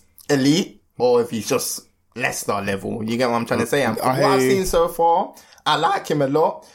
But I think there's elements in his game that needs to improve, but he is still young. He's really, yeah, yeah. he's still young. I think that's what he's got on his side, is that he's still got a lot to learn. I think, I think that's that, it feels like he's been around for so long. Oh, yeah. I really like the way he gets into the half spaces, but has he got that ability to manoeuvre and manipulate the ball like Maddison? I don't, I don't really see that in him. Okay. Or is he a different type of player? I'd say they're a bit different. I think they're similar. I think Maddison, by the way, it's cold. You want him in it. He's a top player. Really good player. Skilled, creative. Good in the pockets, oh, mm. wants, it, wants so, the ball, yeah. mm. driving force. I think he's had a lot of harsh criticism about the, the English media anyway. Mm. Yeah, Brendan a, said there's an agenda. Yeah, I think do there think, is. Do oh, you yeah. think there's an agenda? Oh yeah, you see it even when they're talking about him and his bag. Yeah, yeah, like, yeah, oh, yeah come on, why do you I, care I like about it though because he responds. He, he, you know, he'll tweet and he'll be no, like, but yeah. being seen in a casino at the time of a game, obviously you can do what you want in your free time. It doesn't look great, yeah, especially yeah, yeah, when no, trying to break into a team. It's a mare. It's a mare, but I think they've overblown it. Oh, he does. Like, of course, he wants to play for the country. Like, yeah. doesn't yeah he's really intelligent as well. I'm not sure if you guys have ever had a chance to listen oh. to one of his interviews, yeah, but yeah. he speaks very eloquently. He's, he's like confident. Very, he's yeah, confident, very sure confident, of himself. Yeah. one hundred percent. He talks well about the game as well. I think mm. there, was, there was an interview on Sky and he was talking about the difference between playing, like, sometimes Rose asks him to play as the ten and then sometimes he has to play as the eight and then he has to sort of drop a bit deeper and support the midfielders in terms of blocking half spaces mm, and mm. pressing, and he talks really well about the game yeah, and he has a yeah, deep understanding yeah. and I like that. I like that a lot. So um, we'll see what he does. I think he'll get a move soon. Just depends where. Mm, I was thinking Tottenham because, you know, Eriksen's looking like he's going to... If Eriksen goes, that would... I think that would... Anyway, I think they would do better off with Mad. I think Maddison would be better for them personally than... Er- mm. I think Eriksen goes missing in games, but that's a story for another day. I might have to wash my hands with Eriksen. I'm not going to lie. But with him, is it... a quality I don't issue. know this. Not a quality this, issue been, this has been going on for twelve months. So once it's longer than what, four months, you need to start questioning what's, mm. are you done? Yeah, but you clearly, clearly he wants out. He's come So out that means you it. can't perform. And he doesn't see like wanted that. Out. Suarez wanted out. You go out and you perform and show mm. why, you know, you should be bought for the one hundred fifty mil price tag that was on his tag. Mm, but also he's mirroring the Tottenham project right now. Mm. I mean, it's a dated project. It needs a lick of yeah. paint and yeah. Fair, fair point. Fair point. He's a liquor man. He's a liquor man. Yeah. What the fuck? Yeah, like, you know, when you're yeah, re- yeah, re- renovating a property. Yeah, yeah, yeah. You need, you need hospital. Man. Right, let's let's move on now. Um, so Villa Villa hosted uh, Brighton at Villa Park. Uh, they won. They won two one. Um, Courtesy of, of, of, of Jack Grealish and, and Matt Target on target late on Ooh, in the game. Nice one, boy. um, did, did you guys ca- manage to catch the game? Um, did you have any thoughts? I thought, in particular, it was it was um, you know, Brighton put in a, a, a very brave performance, especially given the fact that it went down to ten men late on in the first half. Yeah, Aramai, um, what are you, you know, thinking? Yeah, silly, yeah. silly. You've just got a yellow card this for kicking it. the ball away. Then you go and make a stupid tackle yeah. five minutes later to get yourself sent off. But to go back to the game, I think Jack Grealish was amazing. I mm. think he's another player that we need to start putting him in the same category as a Maddison, because I really like what I'm seeing from mm. him. Mm. The way he takes the ball, he's so commanding at mm. such a young age. I feel that he's someone that has to play for England as I well, think he, in my opinion. I think he took a while to, uh, not to adjust, but just to some players. You're not always going to start the season off with a bang, and I think mm. people would, no, what's, Matt, what's Jack Grealish? He's a really, really good player. I think even um, last season he had a few injury problems and he mm. started off quite slow, but when he came back after Christmas, what he just basically dragged player, Villa yeah. into oh. the into the playoffs.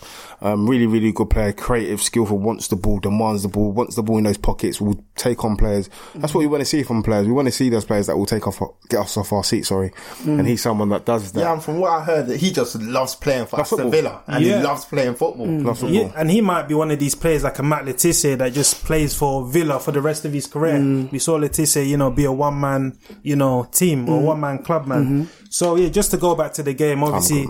You know, Brighton taking the lead through Webster. I think he was at Bristol City. Mm. So, first know, goal. Yeah, yeah, first mm. goal for them. So you're thinking, wow, you know, Brighton were really dominating the mm. game, mm-hmm. keeping possession. And, you know, they've started to become famed for this new style of football that, you know, Potter's implemented. And, yeah, you're thinking, wow, this might be a shock. Then obviously, you know, Aaron Moy gets a red card, which changes the dynamic changes of the, the game. game and, mm. you know, Grealish, as we've lauded him, you know, before on the show, mm. creating. And he seems like that man. Give it to Jack. He would do it. Him and oh, McGinn. Yeah, mm. and, you know, him being a local boy, you know, Smith being a local man as well. They seem to have that connection. They know what, they get it. They get mm. what Aston Villa's about. Mm. You can feel that. So then, you know, last minute of the game, Grealish on the ball again, under pressure, last minute, plays it into target, two one. Mm. And I mean, if Villa are going to stay up, these are the type of games they need to be winning. Yeah, yeah. And my problem with Brighton is, as much as people say, oh yeah, they're playing this beautiful type of football, you're not getting points. Mm-hmm. And it reminds me of Brendan Rodgers at Liverpool. When we're playing good football, you know, but we're losing games. There are all these memes going around. But we won the football. We won the passing. we won the passing. So again, like, you, you need to be getting points. What I will say with Brighton, because I listened to I listened to Dan Ashworth, who's their technical director, and he used to be the technical director of the F A, and I, I was listening to what he was saying about what his role incorporates in terms of what he has to do. If if this is what Brighton want, this philosophy, possession-based, bring through young players, they need to stick with Potter even if they get relegated. Yes. Otherwise, it's all pointless. If you if you mm. don't if you don't believe in what, because it seems to be working to an extent, Mm-mm. give him the full opportunity to implement what he wants, because you can see what he's trying to do. So even if you get relegated, mm-hmm. you take the L, you mm-hmm. take your parachute money and rebuild again, and then mm-hmm. you come back mm-hmm. and come back in his mold, because it's still not his players. Yeah, yeah. He's probably got two or three that are his players. Mm. So I think if they're gonna, if this is what they want, you have to take the L's that might come with it, and mm. then obviously, hopefully, in a year, and a year and a half, two two years, come back up. I think I can't remember what club did that a few years ago where they got relegated, came back up, and now they're quite an established team. Um, oh, that's bugging me. I'll get it later, mm. but. That has to happen sometimes. Yeah, sometimes yeah. you have to go. A bit, you have to go down to come back up. Burnley, maybe. It was Burnley. They got relegated a few years back, didn't they? Yeah, they've been in this, you know, yeah, Premier League for like four or yeah. five years. Yeah, they, they did get died, relegated, yeah, and now was, and obviously it's not a similar philosophy per se, because mm. yeah, under Dej as well. They kept Dej, mm. and now I remember they had Andre Gray. they kept Dej. They did though. They stuck. They, they stuck in what yeah. they believed in what he did. So. Yeah. Yeah, yeah, that, it was Burnley. Yeah, yeah uh, and to be fair, mm. as I was saying with the Brighton philosophy, I think, as Gaz said, you know, the Premier League is probably the toughest place to try and learn your trade, mm. trying to change your philosophy, especially when you're one of those bottom teams, mm. because it's fine margin. Mm. So, as I said before the season, I think they're going to go down. Time will tell, but yeah, let's see. Well, uh, I feel like, I think, because, uh, what's his name? Jake on B- on B T asks. Do, Jake Humphreys. Jake Humphreys, Jake Humphreys he asks mm. him, so if, if Potter struggles, um, are you, what, what's the plan? Are you guys going to keep him? And he said, well, we're always going to look to have a manager that fits into the philosophy of what we have, so whether that's writing on the wall at some point is another, mm. yeah, it'll be mm. interesting. But he's a good young manager, so hopefully, hopefully they stick by mm. him. Fair, fair play. Um, Wolves obviously also um, uh, drew one one against Southampton at the Molineux. Um, Jimenez and, and Danny Ings on, on, on the score sheet. I think it was, it was, I saw an interesting stat, um, about Ings. I think he's found his best goal scoring form he's, he's ever had. Uh, I think he scored in each of his four last games. Yep, yep. So, so, yeah, you know, something, something's working for him, for him mm. at Southampton. I think yeah, staying fit is the big his, thing. Yeah. Now he's fit, and he, once you're fit and you're playing mm. every week, it's easy to find that consistency. Yeah, so yeah, it's good one hundred percent for him. Cause he had a lot of injury problems, didn't he? Mm. Yeah, yeah, Liverpool, yeah. yeah, yeah. Of course. I remember me and Dot were speaking about, you know, Hudson-Odoi, he tries to play this similar type of football to Klopp. You know, this energy type of football. Mm. Yeah, you know, he's not like a, he's not cut out for Liverpool, but for a team like Southampton, he can do a job and net goals, and, and that's what he's doing. And I correctly pre- predicted before the game that this game was going to end one one. So another game that was, you know, marred by V A R. To be fair, they got the decisions right, but again, V A R had a b- bad weekend all round. So yeah, fair point. All right, um, so moving on to the final game. Um, That's that's already been played. Mm. That is, um, and that was the nil-nil draw between Bournemouth and, and Norwich at the Vitality.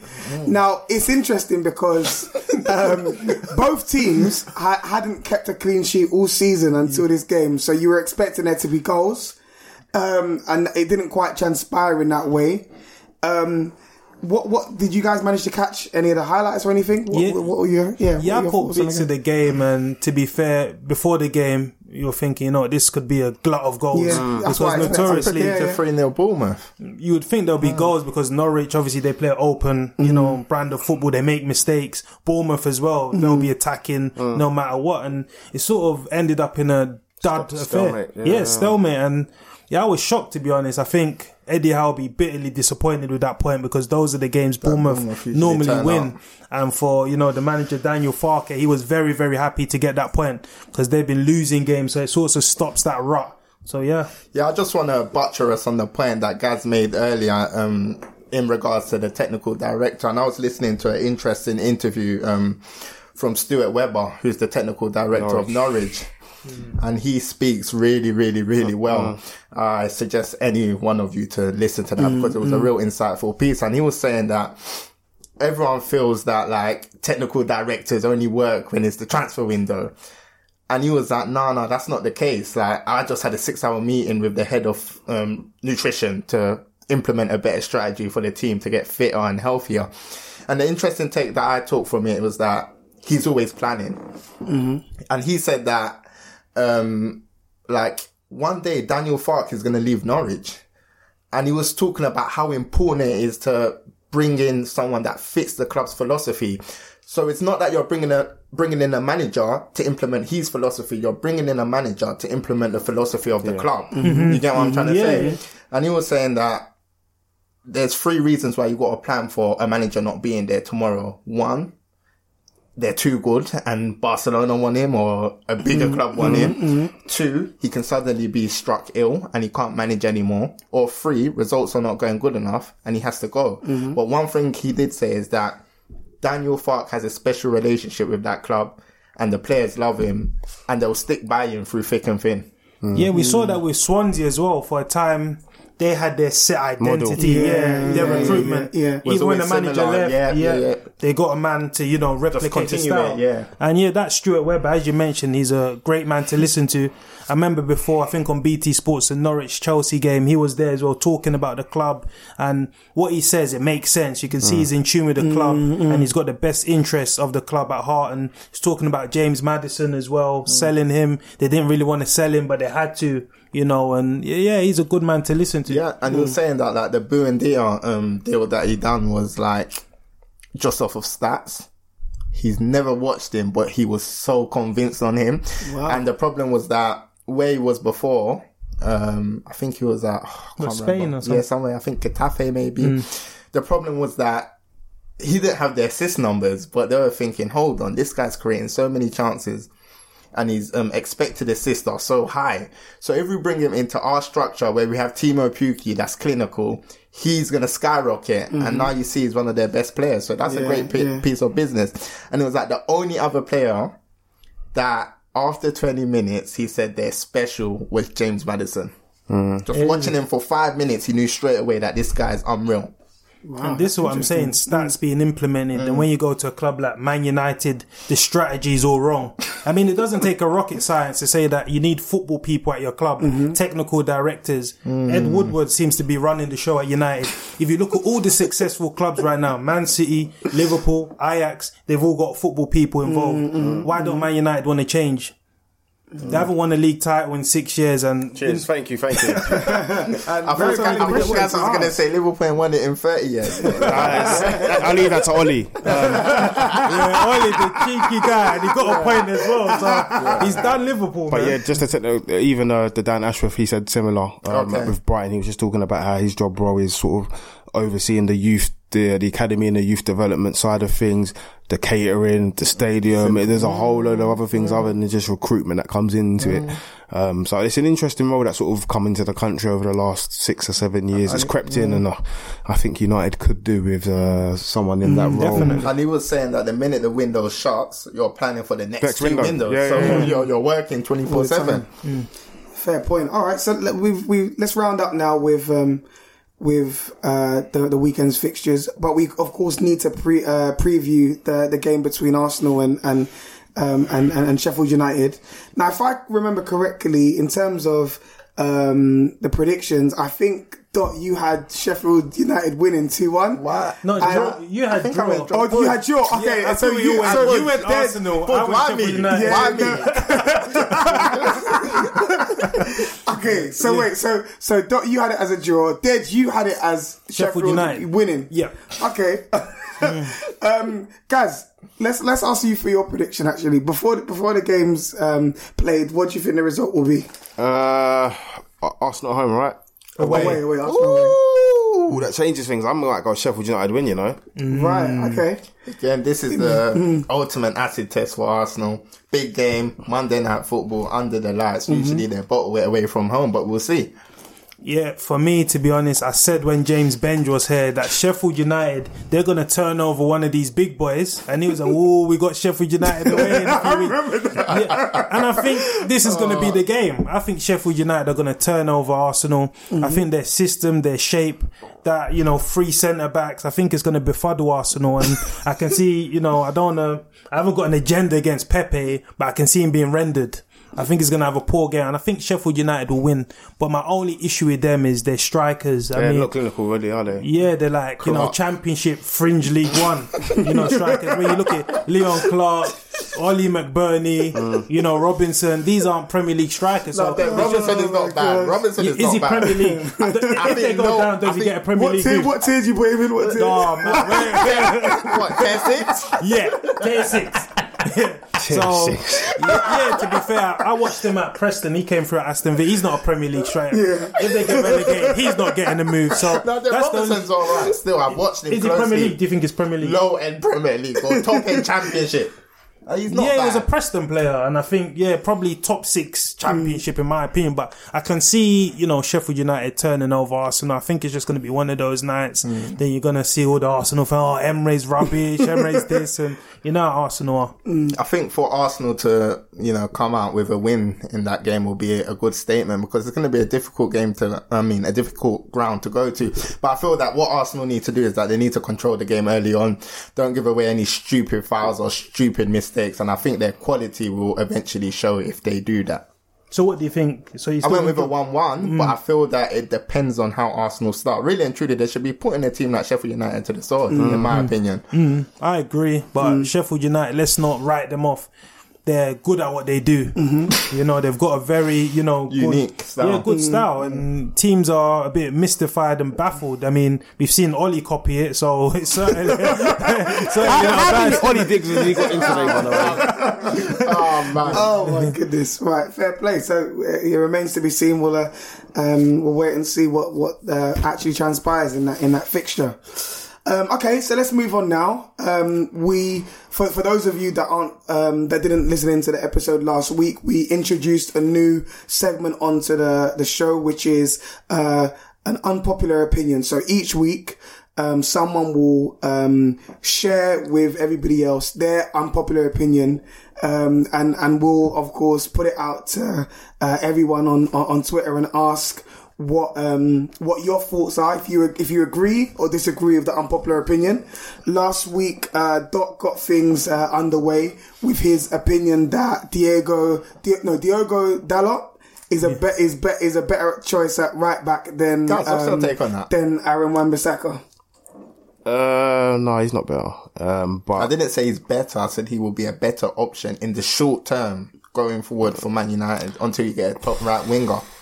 Okay, that changes it. Mm. I thought he wriggled himself out of that one. Is he adding like new stipulations to what you're saying? um, I understand the premise because we struggle out wide. So if that's what you really said, um, I get it. I was still think Wan-Bissaka needs to be playing on a weekly basis. So mm. no, it has to be him. Fair point. All right, cool. So this week, Dej, take it away. What is your unpopular opinion? My unpopular opinion is that Jack Grealish is the best out of those creative options for England. So I'll have him over Maddison, Mason Mount, wow. and Barkley. That's my unpopular opinion. Remove re- Barkley. Why please. Is he better than Maddison? I just think... Ooh, it's my preference, to yeah. be honest. I think Maddison from long range, free kicks, he's the better option. But I just think the way Grealish masters the ball, mm. the control he has in the game, I think it's more than Maddison. And I've seen Jack Grealish over the years. I remember his last spell in the Premier League, mm. you know, Aston Villa, went out with a dud. You know, Remy Gard was there. There was a lot of turmoil. Yeah. He was immature. And I watched him in the Championship and he really stood out. Mm. And I just think this guy, mm. he's got the world at his oyster. Again, he's playing in like a struggling team. Mm. Dej, you're up to something. Yeah. You're up what, to something. What, what? Yeah, it's a good, it's a mm. good shout. Yeah. Uh, an interesting thing I would like to know is out of, um, from Tammy Abraham, should I say, who is better to play with, Grealish or Mason Mount? Because, you know, Mason Mount. Dej, yeah, sorry. Yeah. Is um, Maddison Leicester's best player? I would go Vardy. Is Grealish Aston Villa's best player? Yes. You're going to have him over him again? Yes, I think, yeah, I'll have him over him again. Mm. I think if you're ripping out one player, like mm-hmm. let's say a top six club is ripping out one player, I think they'll they'll go for Grealish. Yeah, but is it because McGinn comes with like a stigma, that journeyman, you don't really want to say? Let's be honest. Let's, not let's really. Be honest. Grealish is the stylish name out of the out of the bunch. I, mean, mm, I think Grealish is a top player. I remember like maybe twelve to eighteen months ago, there was rumours of him going to Tottenham. He stayed. Mm. You know, he's re- rebuilt himself. And I just think out of all those options for England, I, I think Grealish is the best. I might, think it's a good shout. It's I'm unpopular. Sure. I think a lot of people go for Maddison, but um, mm. it's an unpopular opinion. Yeah, that's the name of the game. Yeah, but the thing is, that people is... love the headline catcher. You know, Maddison, he's mm. the one that catches the headlines. But when you think about it, Grealish, in terms of composure, I agree. I think mm. he's the better player when it comes to making better decisions, making the right pass. Whereas with Maddison, I see he needs more refining, but yeah. that's going to come with time. Mm, and I remember... Um, you know, Duncan Alexander with Opta stats, he came and he was like, well, Jack Grealish has got the numbers, those stats. Third in he, the yeah, league. Third mm. in the league of mm. creation. So I think if he could take that to England, but again, you've got a different debate. In England, you know, they're all egos, big names. Would they still find Grealish the way that Aston Villa's mm. reference him? Have to, man. So it's a, yeah. it's a good debate. It's an unpopular opinion, but yeah. yeah. As always, let's put it out, man. Let's see what people, um, what people think and feel on that. I think I'll be that'll mm. be good. I'll be good to to hear people's feedback on, on that topic. Definitely. To be honest, yeah, definitely. Cool. All right. So we're deep into injury time. So we just need to wrap things up now with the segment, everyone's favorite segment, the prospect of the week. Just can I, as a can re- I kick off. Yeah, yeah, absolutely. Just as a, as a as a recap, really quickly, for those of you who may not be familiar with this, the prospect of the week is a bad thing. It's a player or someone within the footballing game who had an absolute stinker this weekend. So if it's a player, it's someone who's, you know, seen red and made some rash challenges, baggy touches, overhit passes and crosses.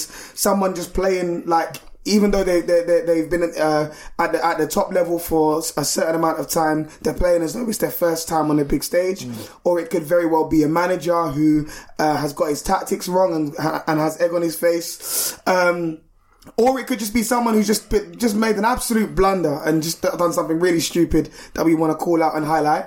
Um, Dot, you mentioned you want to kick things off, so feel free to. Who is your prospect of the week? Yeah, I'm covering my face right now because it really, you know, pains me to say it. Um, it was at the game, you know, Old Trafford today. Wow. Jurgen Klopp, man. Seriously? What, what are you wow. thinking? I mean, okay. This is the opportunity to make a statement. Go to Old Trafford, win the game, and for me, you have one hand on the title. For some reason, Klopp tends to get it wrong at Old Trafford, and for this season, I'm not giving him any excuses. I mean, he was erratic on the sidelines. yeah, yeah, yeah, it was a hype of activity, isn't it? Yeah, yeah. He was very erratic yeah. in the sidelines, complaining at the fourth official, saying, listen, I cannot go stand. This is a joke. Mm. Usually Klopp is more calmer. He's smiling when decisions mm. don't go his way. He's probably thinking, don't worry, my team, I'm still going to put this team to the sword. But again, I just think he got the lineup wrong. I mean, there's too many games where I've seen Henderson and Ronaldo and players are two, and it just hasn't worked. And this game was crying out for, man, for a Naby Keita from the beginning. Or, um, uh, Oxlade-Chamberlain from mm. the beginning. Mm-hmm. And, I mean, Klopp, decision making today had to be questioned. I you know, think so? I think I, it's hard. I think I, the players. It's probably man, harsh, I but I, I, I put him to such a high standard mm. that I expect him to get decisions right in these mm. big games because Liverpool need to end this thirty-year drought. And you, when you do that, you need to make statements away from home. And Liverpool didn't do that today. So Jurgen Klopp, for all those reasons, you're, the, you're my prospect of the week. I think it's harsh, but again, that's Dot's prospect. So who am I to argue? To be fair, um, I think yeah. Klopp. you know, it wasn't a decision issue. I think it was an application issue from the players. Mm. Yeah, but I you're think meant the to be calming mindset. These players down. You know, Old Trafford, don't give them any encouragement early on. That's down to the manager. Mm, but to be fair, um, managers during the game have a fifteen-minute spell at half-time, and I think we did see an improvement after half-time. Did we? Yeah, obviously, that was probably due to the fact that Man United got a bit tired and Liverpool, you know, started to show a bit more urgency in their play and mm. coupled with the substitutions. But yeah, if I should just move forward with my prospect of the week, um, you know, it came at the newest stadium in the Premier League. um, you know, with two minutes to go, your substitute, you came on in the seventy-first minute. The remit for Sanchez Flores, see the game out, mm. be a defensive rock in the back.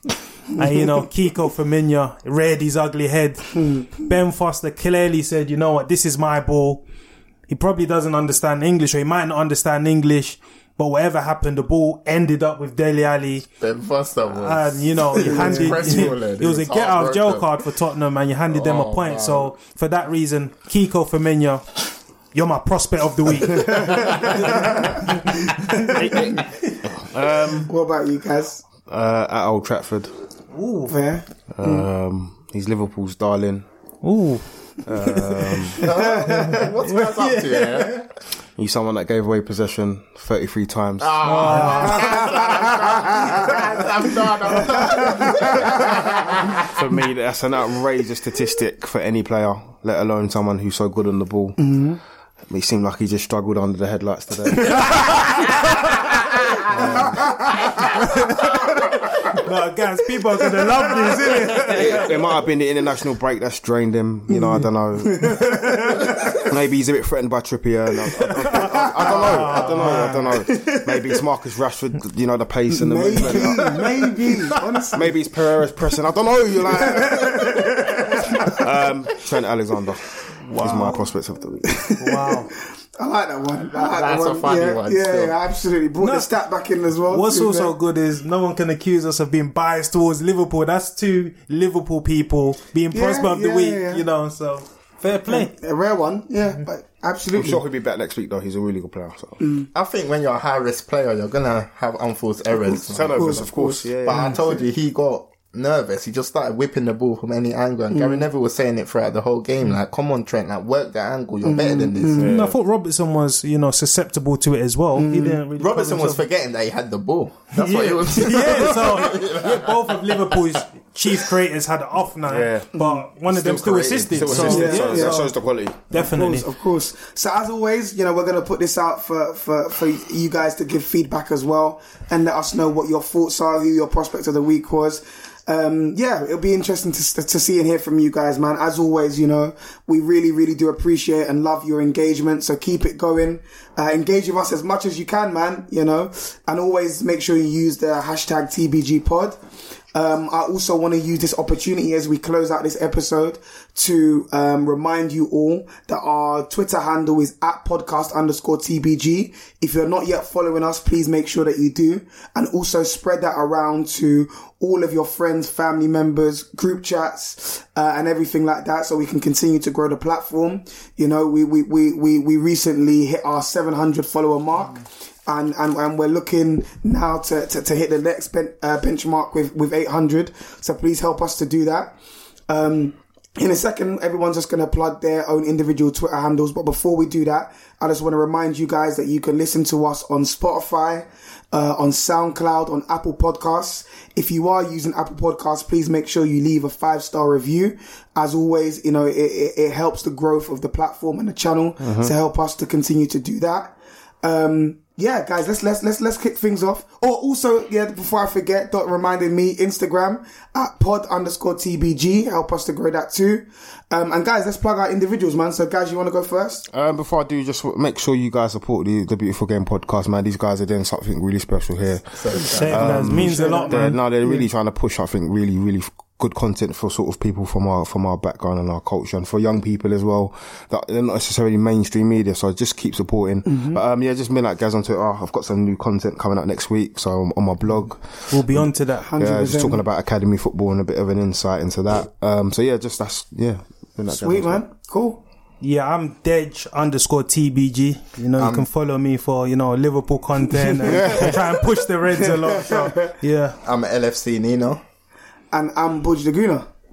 Sweet. I think that's that's pretty much it. Oh, as always, I'm looking over at Dot. I'm getting, I'm getting the, the, the tapping the watch. Yeah. Cool. Thank you guys for listening up until this point. Until the next episode, over and out.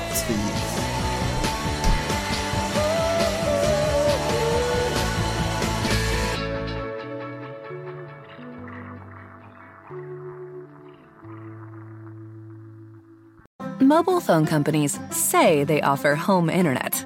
But if their internet comes from a cell phone network, you should know. It's just phone internet, not home internet.